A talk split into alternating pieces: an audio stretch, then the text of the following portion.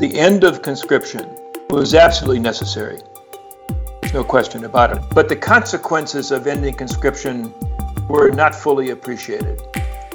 And the most important of those consequences was that it gave the American people permission to not care about where their soldiers were serving and what they were doing. Uh, it basically handed the Army, more broadly, the armed forces, over to the state uh, so that the apparatus of the state could do whatever it wanted to do.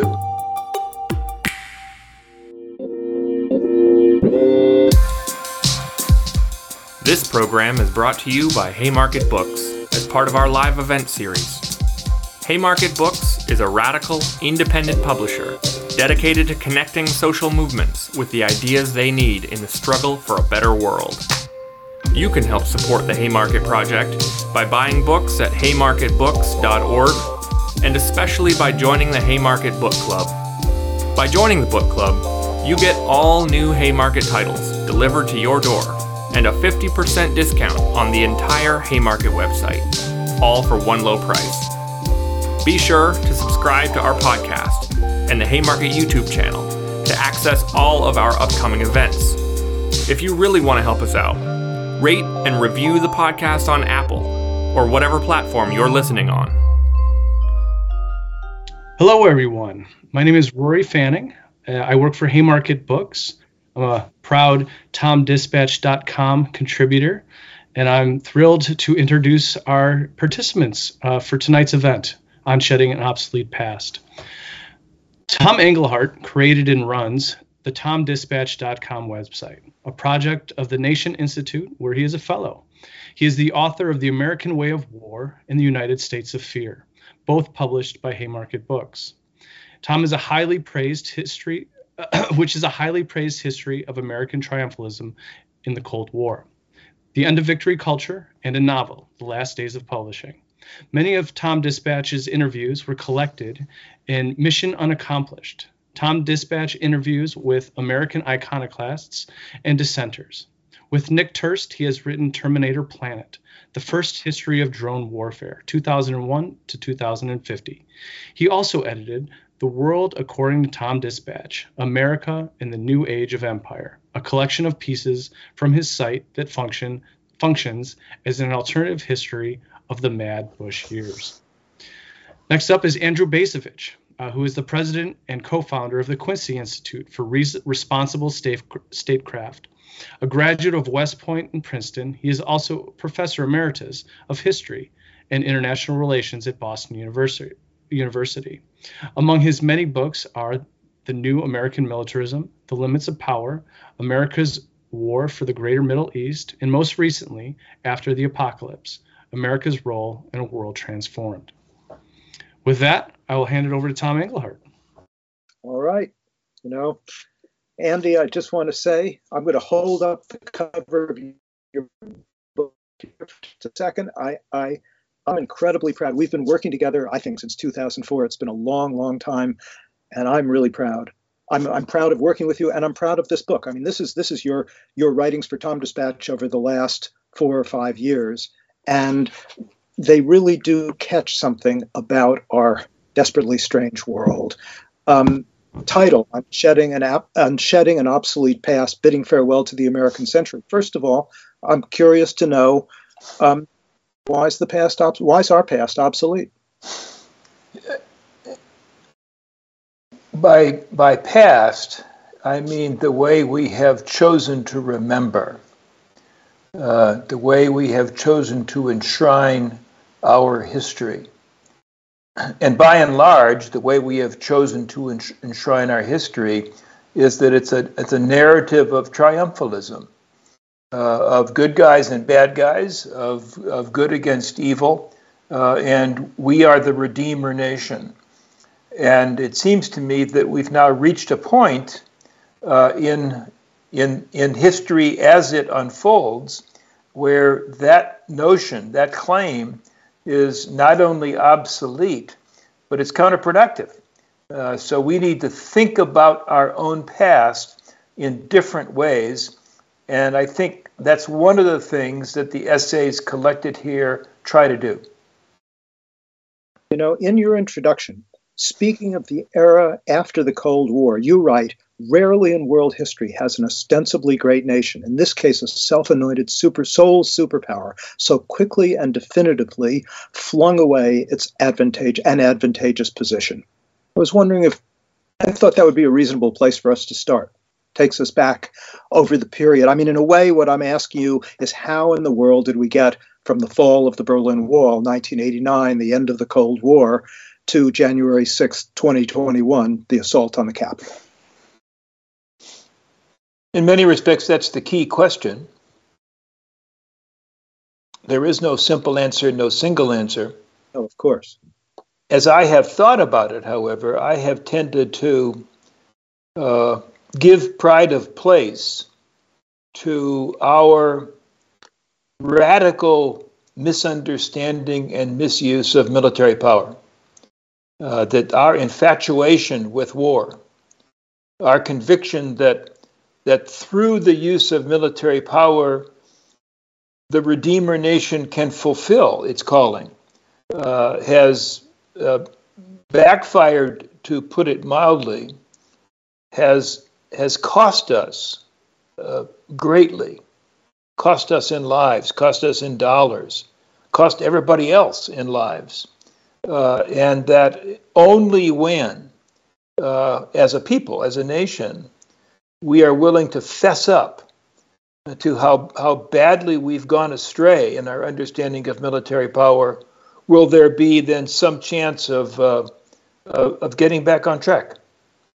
You know, I want to I want to turn to that issue of costs, but before before we do that, I mean, just again, background that anybody would get from reading this book.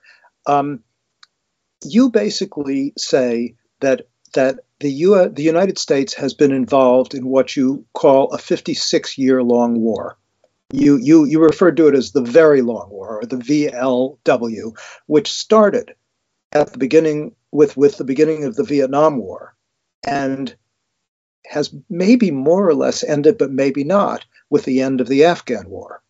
I wonder if you could take us through the Very Long War in some fashion.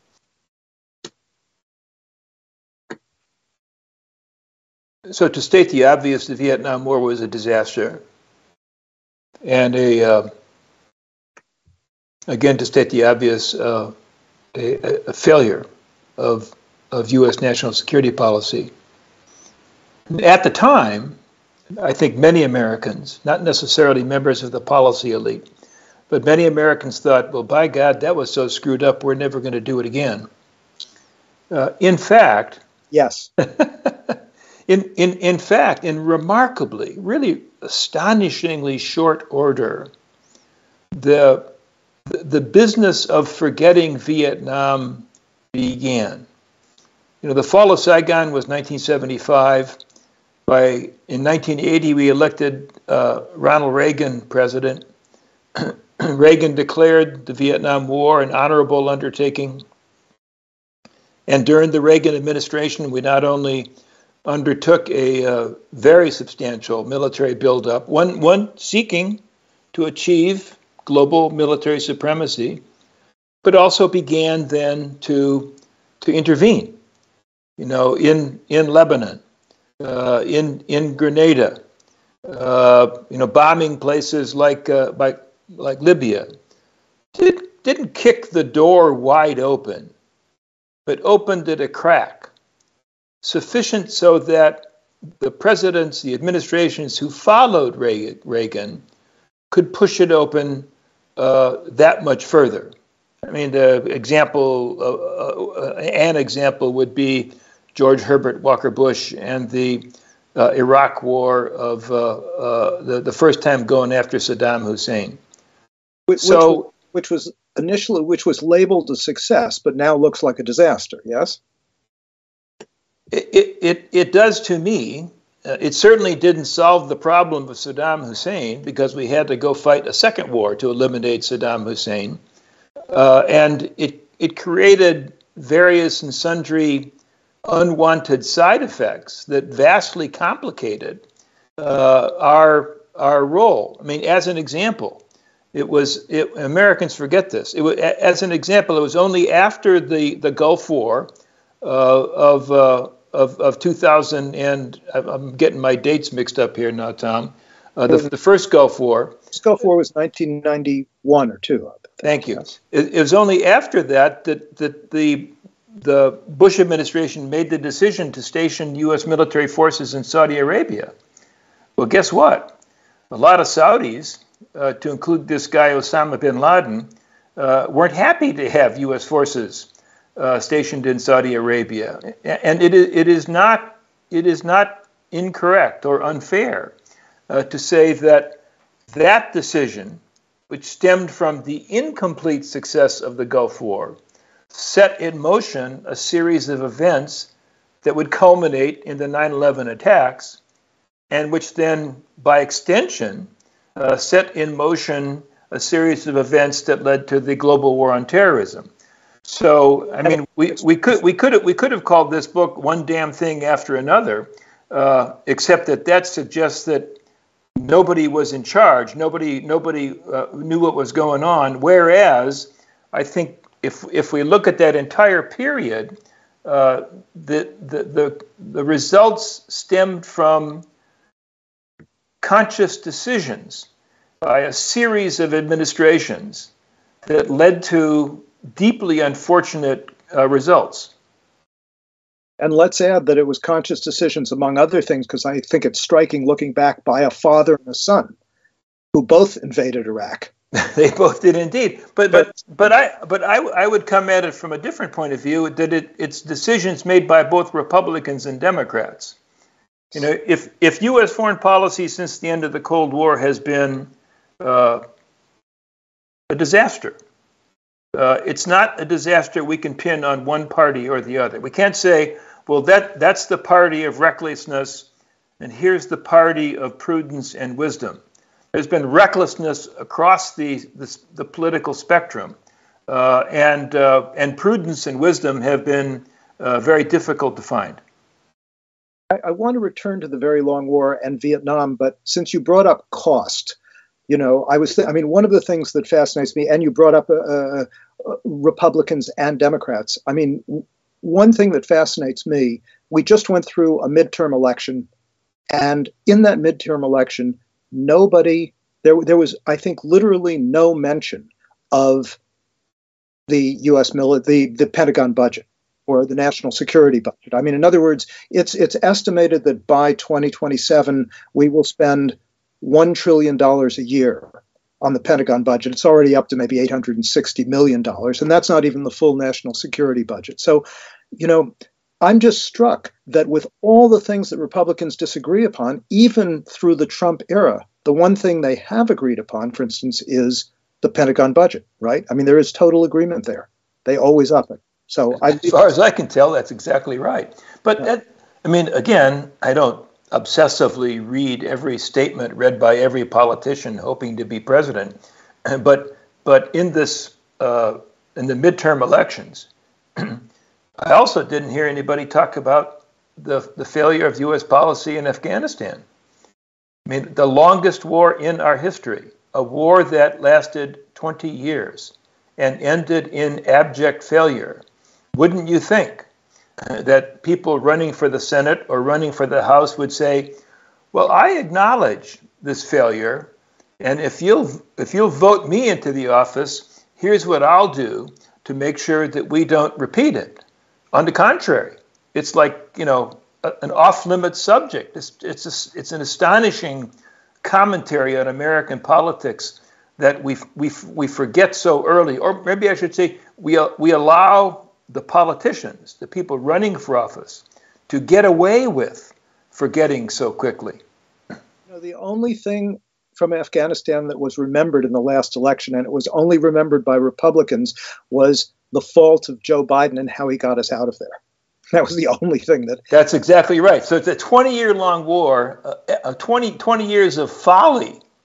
And the one thing that gets talked about, and it's legitimate to talk about it, is, is that the final withdrawal was a fiasco. It was indeed. But so was the twenty years that got us to that to that closing moment. Now, let, let's go back in history. You, I mean, one thing that should be said, you you graduated from West Point. You you fought. I was on the streets in the Vietnam War, but I did not fight in the Vietnam War. You actually fought in the Vietnam War, and I, you were a, a, a military man. And and something about Vietnam, I think, began to open your eyes to a different way of looking at the world. That's my guess. But I'm actually asking you, you were at the beginning of the very long war. So do you want to, in a more personal sense, take us through that? Over time, uh, Vietnam has become uh, a much more uh, important factor in shaping my worldview. But that's not where my intellectual journey or awakening, that's a pretentious term, uh, began. For me, it began with the end of the Cold War. Uh, you know, you and I, are, you're about, what, a year older than I am, I think? Okay. And I I grew up, we both grew up during the Cold War. Uh, and and my assumption, I can't tell you where this assumption came from, but my assumption was that the Cold War would last forever. It would never end. And then it did end. That's interesting. That's true. It, it ended without any of our intelligence uh, communities saying, predicting its end. It just suddenly happened. Uh, and in my naivete, at this point, I'm uh, in my, what, forties. Uh, in my naivete, I thought, well, now that the Cold War has ended, and ended on a successful note, the United States of America can go back to being a normal nation. And we can we can tend to our own problems, which are significant. We can tend to our own affairs. We can address injustices and inequities uh, in the United States. No, we're not going to turn our back on the world and ignore it, but that there would be a redistribution of resources uh, to to take into account the fact that the biggest the biggest factor in international relations, the Cold War, had now disappeared. Much to my dismay, what actually happened is that the end of the Cold War gave rise to this extraordinary hubris, uh, the, these claims uh, by ostensibly serious people that the United States was now the indispensable nation. It was the sole superpower, that we had reached the end of history, uh, that, that whatever little problems might crop up, that we would have this incredible military machine that would be able to swat them aside, uh, and that the American American primacy would therefore last forever. Uh, obviously, I'm I'm being ironic here, but I don't think I'm I'm exaggerating all that much. What happened, of course, is that in remarkably short order, again, successive administrations, both parties, simply squandered the advantages uh, that we had acquired as a result of the end of the Cold War. To me, that was the eye-opener. How could we be so stupid uh, to have followed the path we did after nineteen eighty-nine? But then to your to your question, it was in thinking about the sources of that stupidity that I really began to circle back around to the Vietnam War, which may have been the, the most stupid decision of all, uh, the most stupid episode, and to begin to examine more closely uh, how we got into the war, why it was so mismanaged, and all the, the moral, uh, not simply political, but the, the moral consequences of that epic uh, disaster. Uh, and I think probably at this point, my views of the Vietnam War probably align pretty closely with yours, even though, as you said, you were in the streets protesting and I was wearing a uniform and serving. And I mean, I remember from that end of the end of uh, the Soviet Union moment, Uh, which you're absolutely right. It didn't matter where you were. We just didn't really, the Soviet Union seemed to suddenly collapse. We were promised something. And what we were promised was a peace dividend.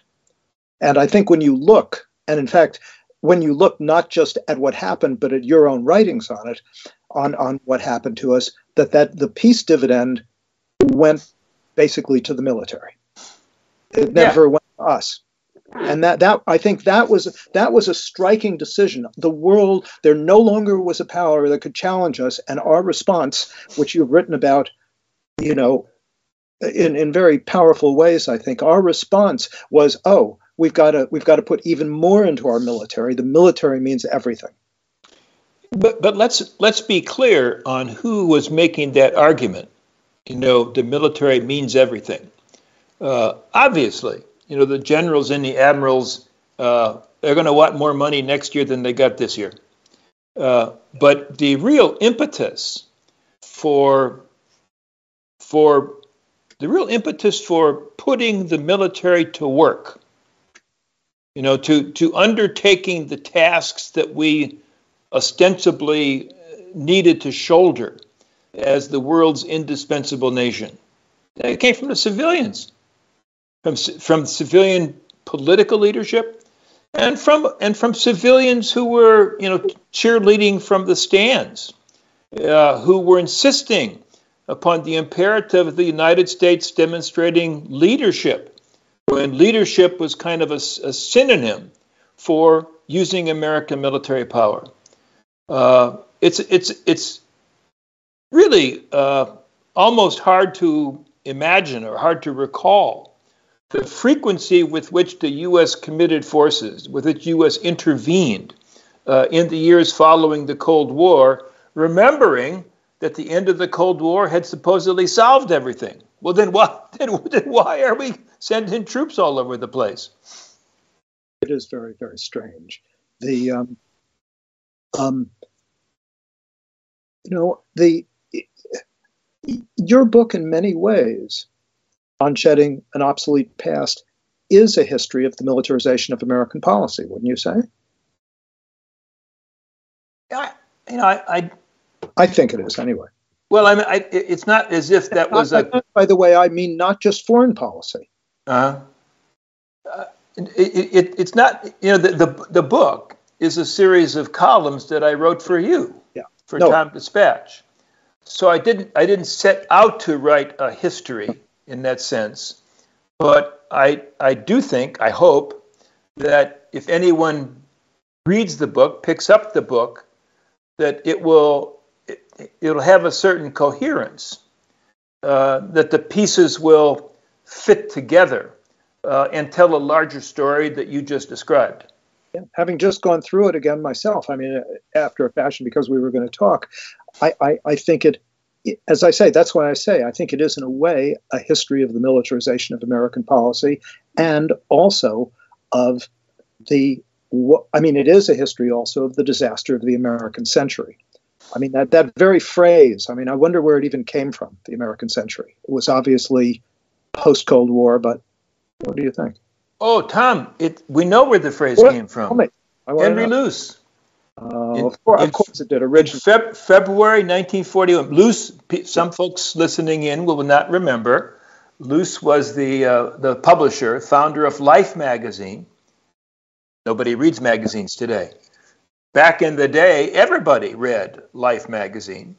Uh, and in yeah. February nineteen forty-one, so this is before Pearl Harbor, February nineteen forty-one issue of Life magazine, as the publisher, he published an essay called The American Century.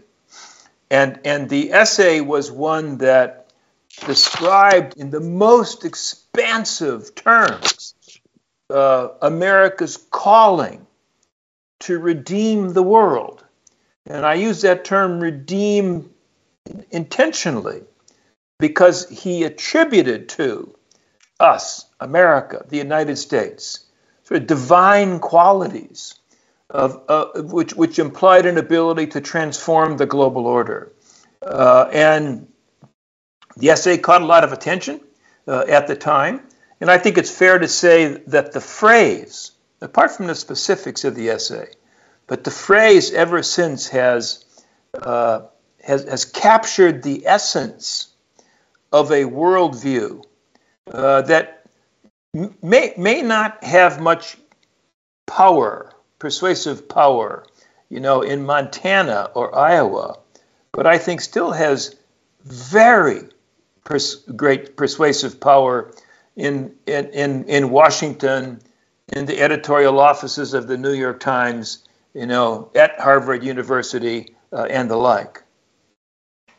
You know, I mean, one real difference, I was just thinking as we're talking about, uh, and which you, also you've written about, between the war that you were in and the wars that followed the Cold War, um, was that the American people had a different relationship to the military. Because, of course, we had gone, after after the Vietnam War, we had gone from the all the from the from the uh, uh, from a draft army to what came to be called the all-volunteer army, which was a, a nice way of putting it, I would say. And that, in a funny way, don't you think that left that left us in this in this in this century of war, that left Americans capable of going, seeming to go about their lives as if we weren't at war, because well, largely get, they were involved. Yeah, you're really you're really putting your finger on. Uh... I'll call it my pet hobby horse, except that makes it sound like it's uh, insignificant.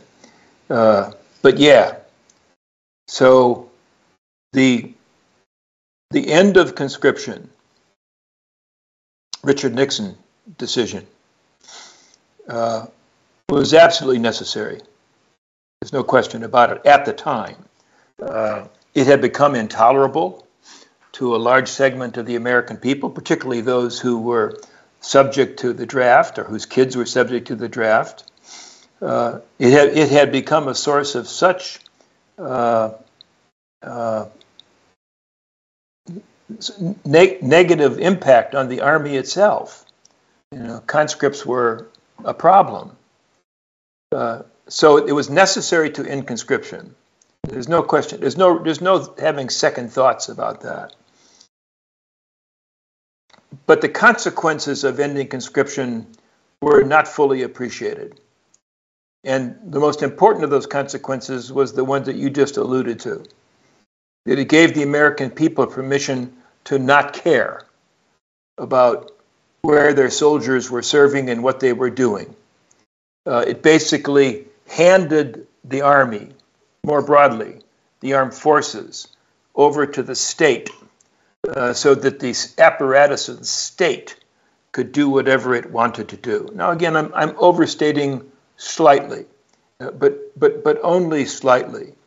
And I think that as as we go on from where we are today, and uh, other people besides you and me will reflect back on this post-Cold War period and examine the wreckage and try to understand how things could have gone so badly, so wrong.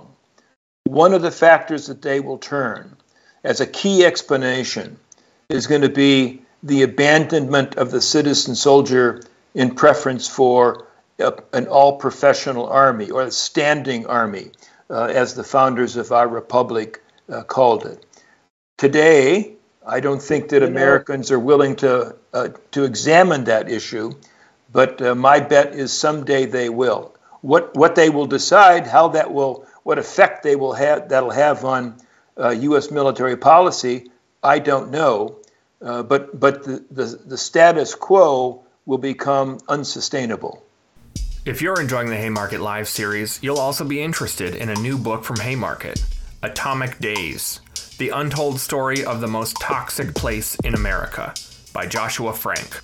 Once home to the U S's largest plutonium production site, the Hanford Nuclear Reservation in Washington state is laced with fifty-six million gallons of radioactive waste. The threat of an explosive accident at Hanford is all too real, an event that could be more catastrophic than Chernobyl. Joshua Frank provides a much-needed refutation of the myths of nuclear technology, from weapons to electricity, and shines a spotlight on the ravages of Hanford and its threat to communities, workers, and the global environment. As Nick Estes puts it, the Hanford site haunts the future of the Columbia River Basin, its land, people, plants, and animals. It's a nuclear crime scene that once made atomic weaponry. Joshua Frank dissects that historical crime scene, tracing it back to the colonization of this land while also pointing to the future crimes that may have been unleashed by perpetual radioactive pollution. Find Atomic Days at haymarket books dot org. To, to me, one of the, I, I, just to elaborate a little on this, one of the great differences between the two periods, Vietnam and this century, I mean, in Vietnam, because it was an all-volunteer, because it wasn't an all-volunteer army, because everybody was or could be involved, because so many people could be drafted. I mean, there was real pro- when the Vietnam War came to seem like a horror, there was real protest. I mean, one of the striking things about the global war on terror period is there was a brief period with the invasion of Iraq where there was a fair amount of protest, but it was very brief. And otherwise, these years of disaster passed, you know, unnoticed, you know, in a funny sort of way. And yet, and this is something you write about a great deal in, in, in these essays in the book, the wars did come home. And I think that's something that might be worth talking about now, the ways in which these wars came home, because we are left, I mean, I, I we are left in a country that is increasingly obviously disturbed. And by the way, before we get to this interview, we have to discuss Donald Trump, because what world are we in? So, so, but I, I, I'd like you to, um, I'd like you to just, I mean, I mean, talk about those, you know, those two periods in terms of, you know, lack of, pro, lack of yeah. involvement. So you published one of my pieces just this morning. I certainly uh, did. And and in that piece, let me, I let me I made, a second, Andy, and and all of you who are watching or listening, go to tom dispatch dot com and take a look at Andy's latest piece on on the the, the questions we didn't ask, or the wrong questions we did. Uh, the, you made me lose my train of thought, Tom. I'm sorry. Uh, but w- w- one of the one of the points I, I make in, in this morning's piece, and have made in other pieces, and it's made in the book, uh, has to do with my own assessment of uh, of Trump, and uh, certainly I view him as a loathsome figure uh, who never should have been elected president. He was utterly incompetent, uh, dishonest. Uh, you know, pick pick pick your negative adjectives to uh, to add to that train. But I am absolutely persuaded uh, that he is he is not cause, but he is consequence. That he exploited a situation with some skill uh, to advance his his his political fortunes. It, it, what was he exploiting? He was exploiting a, a, a, an internal crisis that was partly political, partly economic, partly moral, uh, that has a multitude of causes. But if you're going to pick one specifically point of origin for the crisis, I'd point to the Vietnam War. Uh, that, that, that's, that's when the, uh, the limits of the American political system were were fully exposed. That's that's when the recklessness of American elites became fully uh, became fully uh, evident. So you and you can go back further than that. Obviously, uh, you know, it's not as if the Vietnam War created racism. Obviously, uh, but I but I do think that if you have to pick one place as a point of origin for the crisis that the country faces right now today, I would think that if you're writing that book, then, then chapter one begins with, with the Vietnam War. No, I can I can see that, and I, I but but it does seem to me that that I mean that in many ways you can trace the rise of Trump in some odd fashion to our wars of this century, to the global war on terror. And I agree. The, Yeah, and, and I so that might be worth. I mean, and, and, and it's not just Trump, but the but but the the divisiveness of our country today. I mean, it, it has it is as if there. You know, the other day, uh, Peter Moss, uh, journalist Peter Moss, um, um, he wrote a piece for the Intercept on soldiers who had come home from the from our our twentieth uh, twenty-first century wars, um, and ended up in these right-wing, you know, right-wing uh, uh, paramilitary groups. Um, he just he, he he traced a link between those wars and some of the ways in which this country was kind of beginning to fall apart. And um, I think Trump is another aspect of that, possibly. Anyway, yeah, well, tell me I mean, what you think. The, the, the, the wars are based on lies. I mean, certainly, certainly the post nine eleven uh, military uh, undertaking was based on lies. I mean, we, we were lied to about Saddam Hussein's weapons of mass destruction. Uh, we were certainly deceived uh, that that war was going to be quickly won and would result in uh, uh, the, the emergence of a, a stable democratic Iraq. And by extension, uh, that the Middle East more broadly would, would be pacified, that, that American power would be enhanced, that we would end up being in a stronger position. None of that, none of that happened. And, and I think Trump was, again, uh, completely cynical. But but Trump was one of the few, maybe he was the only, the figures on the national stage who who was willing to say outright, explicitly, what what a waste the post post nine eleven wars uh, ha, had been.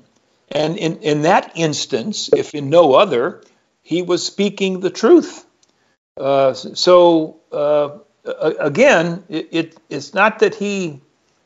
It, it, it was it was it was exploiting is exploiting a circumstance that he had little to do to, uh, with creating. You know, it's funny. I mean, this is just speaking for myself, but again, it relates to themes in your book because because the Af- the Afghan war, the, the, these wars, you know, are like a thread running through the book, the disaster of these wars. And and one of the things that strikes me, and I mean, you have written about this too, but one of the things that strikes me as so strange is we watched the end of the Cold War, we watched the Soviet Union, the Soviet, the Red Army, get caught in a in a, in a war that wouldn't end, a nine or ten-year war in Afghanistan that we actually helped to catch them in. Um, and the Red Army came home and the Soviet Union basically imploded. I mean, it wasn't quite that simple, but nonetheless, it was linked to Afghanistan.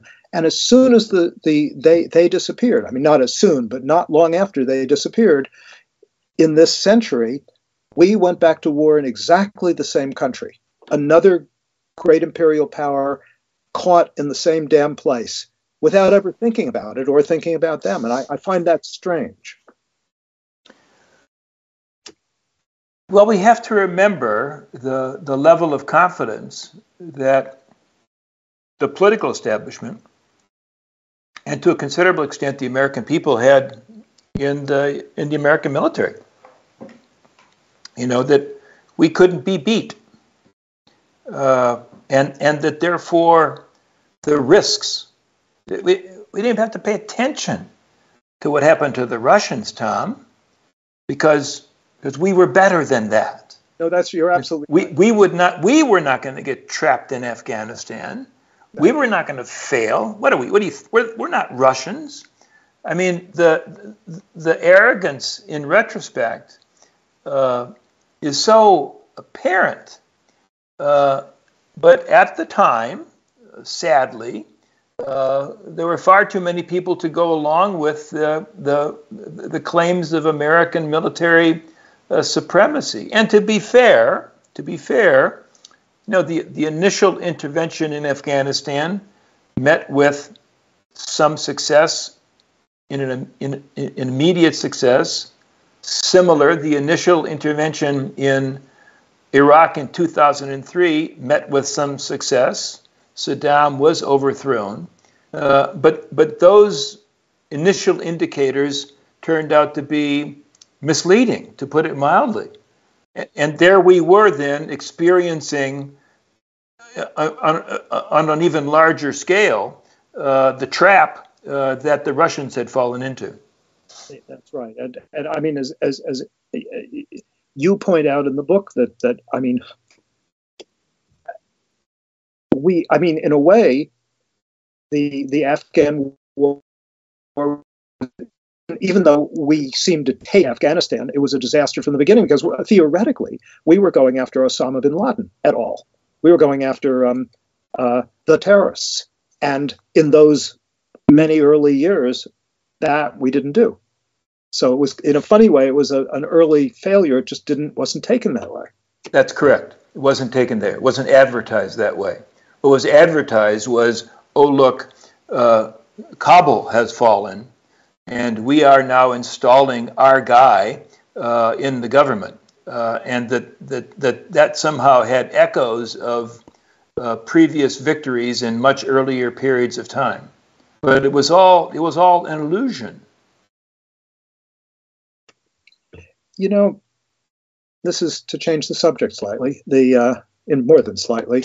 Um, I was actually relieved. I mean, in the in the last couple of days, uh, uh, Joe Biden met with Xi Jinping, the, the head of China, and and Biden. I mean, Biden's people who are old. I mean, in his his his foreign policy people who are kind of old Cold War people in their own way, or younger versions of old Cold War people.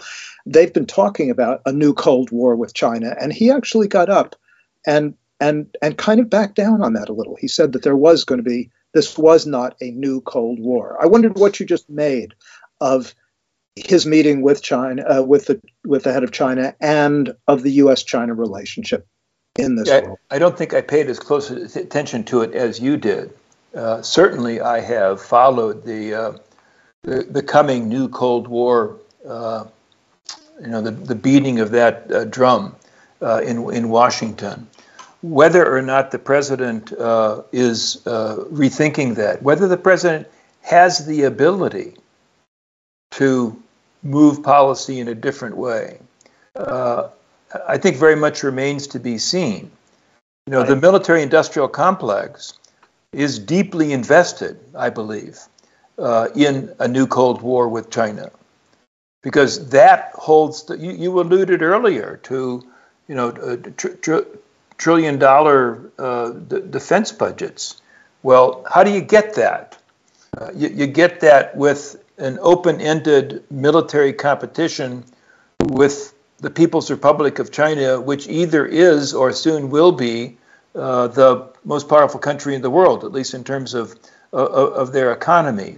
So God bless President Biden, if he's going to try to push back against that, uh, but it's no. Uh, right, go right, back, I don't, I don't, go, go back to go back to Trump, Tom.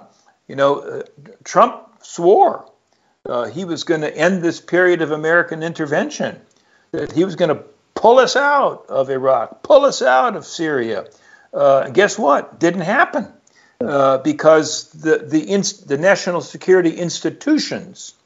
Uh, were opposed to that, uh, and they were able to get, partly I think because of of Trump's very limited attention span, uh, they were able to game him enough uh, that that it what it, the, the bureaucracy's preferences triumphed over what supposedly the president himself wanted to do.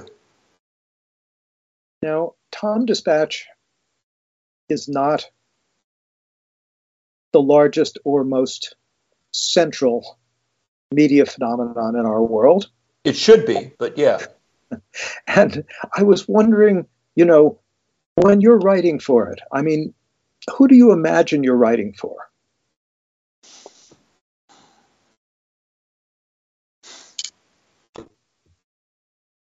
I hadn't thought about that.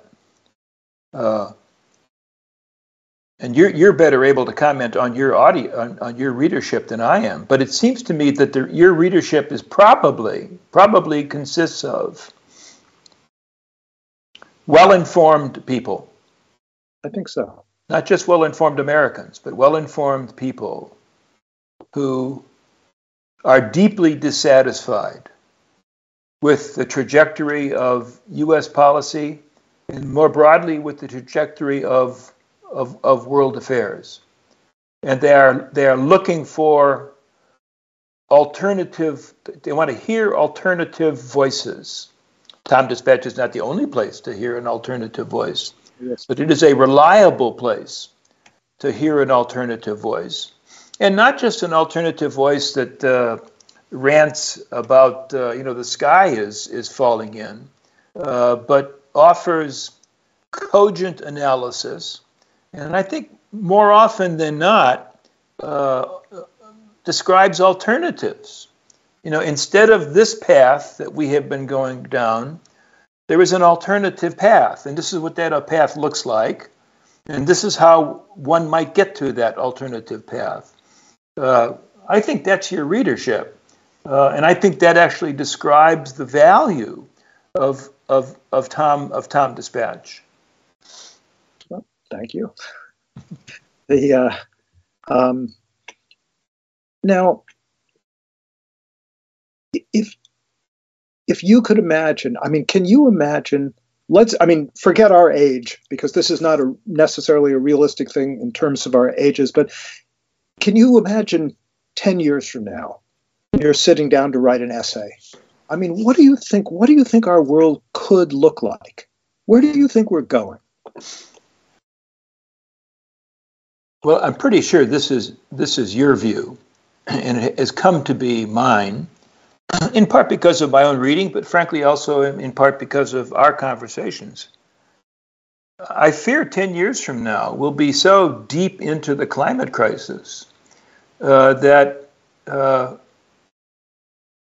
desperation uh, will have uh, taken over. Uh, and the legitimacy of our institutions, which is already precarious, will have become more precarious still, which doesn't open the door to enlightened policies. It actually opens the door to, to chaos. I mean, if there ever was a time when in our republic there was a need for not everybody to sit around and sing Kumbaya, but a, a, a need for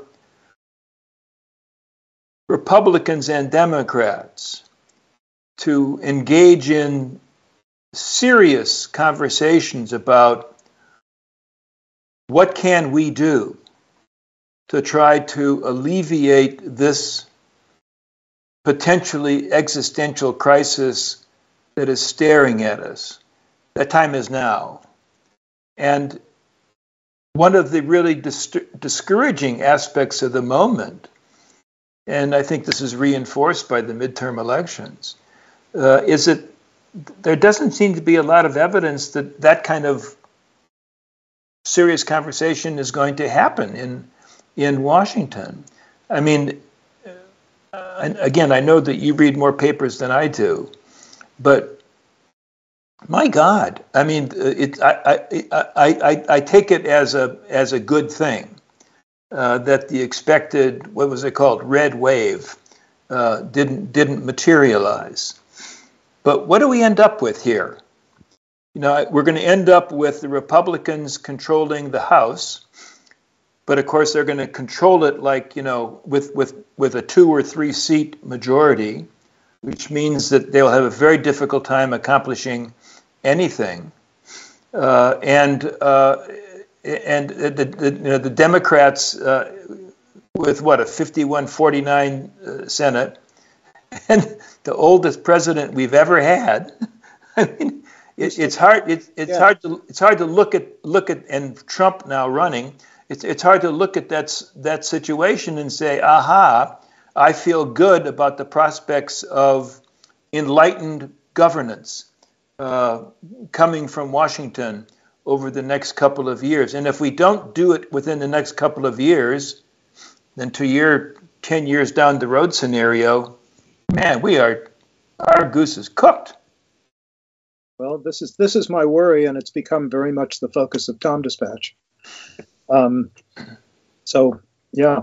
I, I do I do agree with you on that. I just uh, I'm I'm I'm very very worried about it, and you know, and I'm I'm struck also. I mean, I uh, that that that this country at such a moment that its best choice might turn out to be someone who's going to turn who's going to who will be eighty-six by the time he finishes his second term in office. Right. I mean, I mean, I mean, American presidents once upon a time, they were in their fifties. I mean, uh, Ronald Reagan was seventy-nine, and he was the oldest. The oldest before him had been Eisenhower at about the age seventy when he left. This is when they left office, mm-hmm. you know. And we now have, in the midst of just what you're saying, a, a, a, a literal global crisis. We don't have a lot of youthful energy, unless you want to look at Marjorie Taylor Greene or something. You know what I mean? Well, I'll, and let, let, let me add this other fa- this other consideration. I think, you know, you're a progressive. I call myself a, a conservative. We very rarely talk about cultural issues, because I'm pretty sure that we would find ourselves in very significant disagreement. That's a good reason not to talk about it. Uh, but but I am troubled by the extent to which the culture wars ha- now pervade our politics. Uh, it doesn't seem to me that that is the arena in which these matters can be sorted out. And if indeed we have a, a short timeline uh, to come up with effective solutions to things like the climate crisis, then to spend all our time arguing about abortion uh, strikes me as, you know, wasted energy.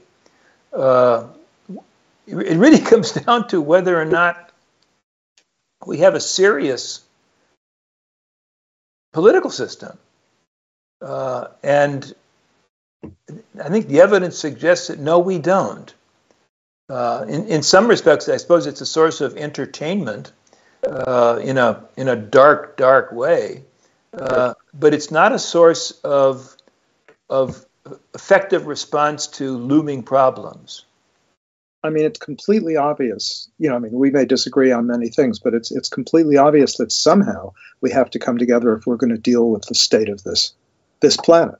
And I mean, that's. You know, and it, I think it's it's hard, Andy, getting getting old, and seeing that that the solutions. Well, they. I mean, for instance, I'll give you an example from my point of view. I mean, when the United States wanted to win the Second World War, they put untold amount. They gathered together the best scientists they could find. They put untold amounts of money into something that was called the Manhattan Project, and they created right. they created the atomic bomb. Now. Mm-hmm. That wasn't a happy story, but it is striking that that that that they did that. I'm struck with climate change that nowhere, not in the United States, and as far as I can tell, nowhere on Earth, scientists have come together to follow climate change, but no one is putting the money into, uh, uh, you know, creating a Manhattan Project for something for trying scientifically to solve climate change. I mean, I'm just struck by how unoriginal our Our attempted solutions to anything, as, as to the extent that they even exist, are. So I, I, I confess to having become very cynical about these COPs, you know, these uh, yeah. these annual meetings about climate change, in which people make very impressive speeches. They are impressive speeches, but the gap between the rhetoric and and a- action, you know, the, the absence of a real sense of urgency uh, is quite is quite apparent. I mean, the sanest man on earth in some ways is Antonio Guterres, the uh, the head of the U N. When you listen to him talking about climate change, but does anybody pay attention? I mean, I don't mean at COP, but in in the world where it matters, in the world of Washington, I don't think so. I think you're right. Mm-hmm. Well, Andy, you know, I would you would, do you have a bright note, brighter note that you'd like to end on? Well, we are old guys, you and me. We are. Uh, and uh, and the people listening in don't necessarily care, but you have been a great friend to me. Uh, you are a spectacular editor. Uh, I mean, you've edited how many of my books? Who counts? B- bunches of them. Uh, and, uh, you know, You, we, we talk on the phone quite frequently, but every every month or so, you call me on the phone and you say, Andy, Andy, you need to write a piece for Tom Dispatch. And I typically say, geez, Tom, I don't have any ideas. And then you and I have a conversation of, you know, ten, twelve, fifteen minutes And by the time we get to the end of the conversation, I'm saying, okay, that's it. That's the idea. I got it. So the, the, you you have this fertile imagination maybe we should that I appreciate so greatly. Maybe we should. Maybe we should what? Maybe we should come up with your next piece right now. No, you have to give me a break. But I, I but just have, I have been so uh, appreciative of uh, of our partnership uh, over the years. It's been very gratifying for me, and I want to take this opportunity to thank you for everything you've done for me. I mean, Andy, you know, I mean, I have to say, my self-interest is, you know, you. I think you may be the most popular writer at TomDispatch, and I think that says a lot, and it says maybe a lot about the TomDispatch audience too. And it's been it's been such a pleasure for me. I mean, it's really been a pleasure for me. And I'm gonna I'm gonna hold this book up again, because I actually think, I don't normally sit around and say you've got to buy this book, but I actually do think people should get, if you, if, if you are watching this or listening to this, you should get on Shedding an Obsolete Past, um, Andrew Bacevich's new book. And and I don't normally do that. So there we are. Andy, shall we say goodbye? Let's say goodbye. Thanks for this conversation, Tom. Bye, Guy. Thanks for listening. If you like this episode, subscribe to our podcast and to the Haymarket Books YouTube channel, where events like this one are hosted live. And don't forget to check out haymarket books dot org.